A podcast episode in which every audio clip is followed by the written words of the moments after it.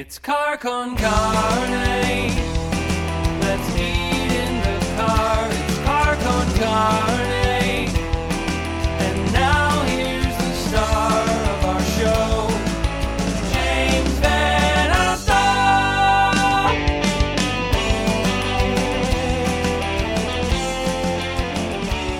All right, welcome back to the working week, such as it is. It is Car con carne, sponsored by C and H Financial Services. Business owners are continuing to figure out their way to deal with the coronavirus and how to conduct business. And C&H Financial Services is here to help. They offer a variety of products ranging from traditional merchant accounts to a zero-cost payment processing solution, which eliminates the expense associated with accepting Visa, Mastercard, Discover, and American Express as a form of customer payment. C&H Financial Services eTab solutions easy to set up your business for online ordering and curbside pickup. They also offer uh, cost-effective commercial lending programs, or they offer cost-effective commercial lending programs to help get your business the money it needs to make it through these unprecedented times. To learn more, contact C&H Financial Services at 855-600-2437 or go to chfs.us. You know, it is a Monday. Uh, there's no better day to talk about the blues than a Monday because that's when it hits us. Uh, my guest tonight, how about this? Uh, he is internationally acclaimed blues star Dave Specter. Uh, to my left, I don't know how it translates in the uh, the world of social media or Facebook. Uh, Dave Specter also plays a bunch of roles in the Chicago Blues Network. We'll talk about that. Uh, the other gentleman, Billy Branch, a harp god, three time Grammy nominated. Uh, played on more than 150 recordings. Uh, this is a blues summit. Thank you for joining me, guys. Hey, th- thank you for the invitation. Yeah, good guess- to be with you, James. let's just start with what brought you together, the two of you together most recently. Uh, right out of the gate, let's talk about the Ballad of George Floyd. It, it seems like blues have long been a perfect platform for talking about social problems. Here we are in 2020. You, you went right for it. Tell me about that song. Well, um, I wrote the song shortly after George Floyd was murdered, and um, it kind of wrote itself. It was really disturbing to me, and I've been, you know, without gigs basically since March, like all of all of my fellow musicians, and I've had a lot of time to think and write and try to find other outlets other than playing live. So I wrote the song actually fairly quickly, and um, I've known Billy for over 30 years, and first as a fan, and then we've become friends. And we had talked about collaborating for years, and I thought this was a really good song for him to sing and play on. So I reached out to him, you know, pretty soon after I wrote it, and I was like, hey, we should record this together. So I sent it to him, and the rest is history. It's a powerful song. And I guess a question for both of you talk about the power of the blues to convey emotions and feelings because the blues are something you feel when you hear it, when you see it live. Uh, Tell me how, I, I guess, speak to that. Billy? Um, well, I've always, uh, especially in recent interviews, um, I've stated that I felt that the blues is probably the most uh, powerful music on the planet in that it is so universal because it speaks so directly to the human condition. You know, you can say everybody gets the blues. You can't say I got the rock and roll, I got the jazz, I got the hip hop. You know, I mean, it's what, and as Willie Dixon, who I was mentored by, I was in Willie's band for six years, and Willie always pre his most famous, well, two famous quotes. He read definition of the blues was the roots. All of the America's music was the fruits, but he also stated that the blues is the facts of life, and it's very apparent that the whole world, in some form or another, is going through the blues right now. And because the facts of life with the pandemic and the other turmoil that uh, political and social turmoil, uh, challenges of social injustice, this is global. So the blues is the perfect um, musical vehicle to express these kind of uh, sentiments. I, I've always felt the blues yeah, they they they hit, hit those emotions. They reflect those feelings. They also kind of lift you up. Like, okay, this is what's going on. We can get to a better day. Right. Well, you know, the blues singer, contrary, you know, a lot of people, people, the uninitiated, they have this stereotypical view that the blues is sad and depressing. And of course, we know it's quite the contrary because if uh, you go to a blues club and uh, your old your your girlfriend or your wife has left you for another guy and that guy's up there singing about it, you feel like, yeah, man, I know what you're talking about. It's consolation, you know, it's therapy. Hey, how'd, you know, how'd you know that happened to me, Billy? Because you play the blues so well. Uh, one thing I, I, pointed out in previous blues related interviews, there is uh, for people overseas and who don't live in America, there's there's almost a mystique to it because it's such a uniquely American sound and art form that for people who aren't from the US, there's something almost exotic and exciting to people who don't live here. Am I I mean you guys have been all over the place. Is that accurate? Yeah, I mean, I would say that yes, a mystique, but there's just a, I mean, here I think it's taken for granted. Um, I agree. You know, and uh, you know, you there, especially in Chicago, where there's just you know more blues probably than anywhere else in the world. But you know, just the, the um, just like many American art forms, from jazz to film, the blues is really much more respected overseas as an art form and we're treated with with more respect and adulation as artists. And, and it's wonderful you know. I've played in 20 countries. Billy's probably played in 40 um, but it's it's another world and it's um, one of the reasons that a lot of american musicians have moved overseas especially to europe. Mm-hmm. so billy you, you mentioned willie dixon. I was just a kid. Yes just a mm-hmm. kid back in 1990. Mm-hmm. 1990, I remember I went to see. It was like it was like a blues, not a festival, but a, it was a big ensemble of blues performers playing at the Arie Crown Theater in Chicago. Willie mm-hmm. on that bill. Again, I was just a kid. My memories are scarce. I just knew that I wanted to see it because I thought it would be a really cool thing for me. Were you part of mm-hmm. band back in 1990? I can't remember. No, I had left by then. I had uh, probably uh, I had left the band probably by 1981, I want to okay. say. Yeah. My years are way off. Yeah. Yeah. I had, uh, I joined his band, I think around uh, 74, 75, somewhere in there. And that was a master class on learning the blues, I'm sure. Oh, man. That, that ultimate um, uh, uh, school of higher learning uh, blues. Will, Willie was, uh, I mean, he ate, slept, breathed the blues, and I couldn't have asked for a better all around education in terms of uh, just the significance in addition to becoming a better musician. You know, it was like you had to walk uh, the line, you know, along the line of fire because I had to. Uh, number one, I replaced Carey Bell, who was already a famous, established one of the uh, best living harmonica players at that time, and so Willie actually kind of nurtured me, uh, you know, into becoming a much better musician. It, Dave, you mentioned how the blues are more well received overseas, or just it's just a different perspective. Tell me what the Chicago Blues Network is, because it sounds like this is a, a, way to elevate the blues back here at home.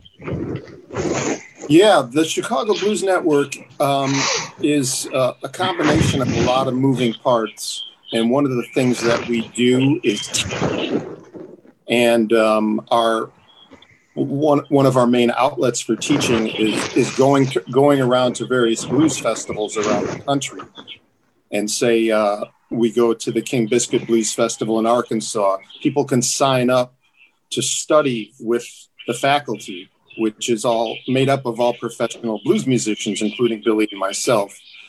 Um, unfortunately, with the pandemic, we haven't been able to travel, so we're doing um, a series of online lessons.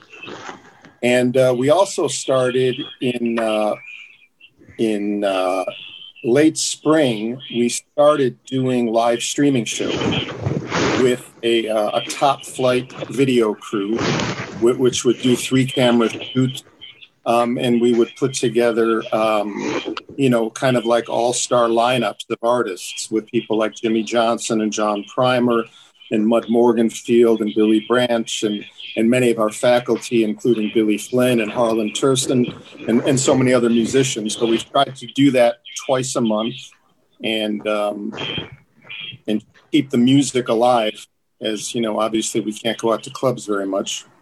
Right. I, I, speaking of master class, I mean, those are the people to learn it from. Oh my gosh. Yeah, and and we also have a social impact, social justice element that our, our founder Scott Weil is is very passionate about, and um, you know it's very timely that this song, "The Ballad of George Floyd," is um, has come out. and We actually premiered it at uh, at at one of the recent live stream shows. Yeah, it, it sounds amazing. Tell me what Trading Fours is. Uh, Trading Fours is, is just the title we're using for the live stream shows. Got it. Okay. Yeah, it's basically an old jazz term, you know, when musicians trade four bars solos.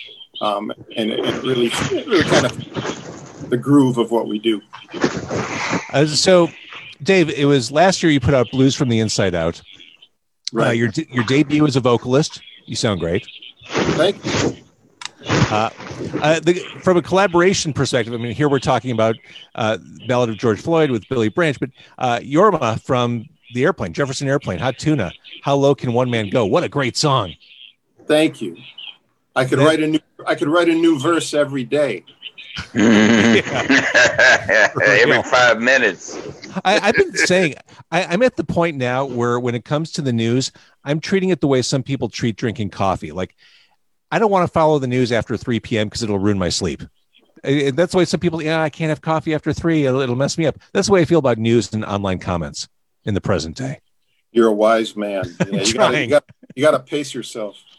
Uh, the title track of Blues from the Inside Out. This is this is like your version of blues propaganda. This is seeking salvation in the blues. Hmm. I've never heard it described that way. I can't imagine um, you have. Yeah, yeah, but it, it's it's kind of uh, you know, uh, it, it's based on on truth. Um, I co-wrote it with my friend Bill Brichta, and uh, you know, I think it it kind of uh, you know I've been paying my dues for 35 years, and you know I didn't have the opportunity to play with anybody quite as heavy as Willie Dixon, but starting out with Sam Lay and Hubert Sumlin and Son Seals and, and and so many others, I you know I, you know, and one of the one of the lines in the song is uh, "Listen to the blues man stories." You know, find out what it's really about. You just pay your dues and play these blues from the inside out. You know, just to, it's all about what how we express ourselves personally, and um, it's a big part of. Uh, it's a huge part of how I express myself. You know, it's like it's a it's it's well, what I do. And I think you explained it beautifully the blues to me has always been reverential to what has come before. As an artist, you want to find your own path forward, but you always are cognizant of everything that happened and built up to where you are in the present day. There's, there's that respect for the past. Definitely, yeah. yeah. And I was lucky, you know. I'm I'm a native Chicagoan, and I um, I immersed myself in the blues scene from the age of about 20, and um, got to study and learn and play with so many real legends, you know. There's a song on the new album, on the new Dave Specter album, or latest Dave Specter album, uh, Ponchatoula Way. Lots of good time, Louisiana type vibes. This is a far cry from the northwest side of Chicago. Yeah, you know, my two favorite musical cities in the world are Chicago and New Orleans. Um, I give Austin third place, but I love New Orleans music very much. And I had the music for the song and I gave it to my co-writer Bill, and I'd never heard of Ponchatoula, and he had been there, and um, wrote most of the lyrics. And uh, you know, I, I have influences in many places outside of Chicago, so I think that that's where the music in that song comes from. Uh, jumping to Billy Branch's most recent release, Billy Mm-hmm. Branch and the Sons of Blues. Uh, the songs of Little Walter. Uh, Little Walter, Rock and Roll Hall of Famer, uh, bluesman from the South who found his way, as many did, uh, to Chicago. Uh, wildly influential harmonica player. Uh, you devoted a whole album to him, and this this speaks to the the reverence. I was just talking about with Dave. Tell me, tell me about Little Walter. What he means to you. Well, little Walter, uh, I've come to um, understand that little Walter is probably the most influential harmonica player of any genre. And I can say that because in my visits around the world, in, in recent visits uh, to China, I was in China performing in China last two years. Um, and I did a harmonica workshop, but they had a school, a harmonica blues harmonica school in one of the provinces I went to, and um, they're teaching Little Walter style. I was in the Andes Mountains of Ecuador. You know, I'm also known for uh, working with youth. Uh, my Blues in Schools program. I'm one of the pioneers. I've been teaching youngsters since 1978. I'm in the Andes Mountains. and uh, I, I can speak semi fluent Spanish, and I'm teaching my classes in Spanish. And I invited some of the students the, to come up and, you know, jam and play on the microphone. A couple of them were pla trying to play like Little Walter. And I found this in Japan, throughout Europe. But Little Walter, yeah, I'm so his influence is just so vast, uh, transcending uh, international boundaries, ethnic. Uh, it's just he's everywhere, and I he can best describe uh, one way he's described is kind of like the Charlie Parker and the John Coltrane of blues harmonica. He was such a genius. Uh, his solos, even today, sometimes uh, just defy comprehension. It's like, how in the hell did he think of this? Because you listen to number one, uh, he may have not been the very first person to do this, but he is certainly the person that took the concept of a microphone and a harmonica through a through an amplifier using distortion and feedback to a different level. So when you're listening to Little Walter, or if you listen to any modern day blues style harmonica player, the harmonica is not going to sound like what you pers- normally think of a harmonica as sounding. It sounds more like a like a horn or Mhm. something else because of the distortion and the feedback element. And Little Walter pioneered that. And uh, you know, before Hendrix and other guys using distortion on guitars and feedback, uh, they said it was said that Little Walter's million-selling number one hit "Juke," which reached number one on the Billboard R&B charts in 1952, it was a million seller. Uh, that had never happened before. Here's a harmonica instrumental. It was said that the jazz musicians would gather around the jukeboxes trying to figure out what instrument he was playing. That's amazing. Wow. um, when little Walter, uh, when he broke out as a star, the price of harmonicas went up. because everyone Also- wa- everyone wanted to be like Everybody, him. everybody wanted. Also, Be right back. um, I was, by, and I used to sit in with his band, the Aces. You know, little Walter died tragically, age 37 in 1968, brain injury from a fight.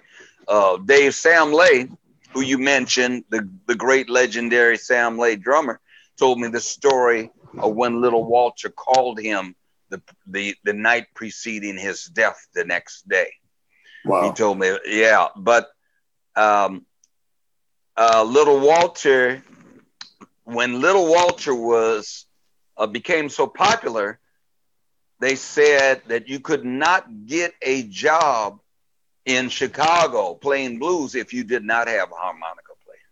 You it Wow. was it was mandatory, and that was because of Little Walter. So on that album, in addition to uh, presenting what we did with that album, the concept was we did part traditional arrangements and we added our own Sons of Blues touch, and we also had the added uh, bonus of having Little Walter's daughter Marion tell Yes.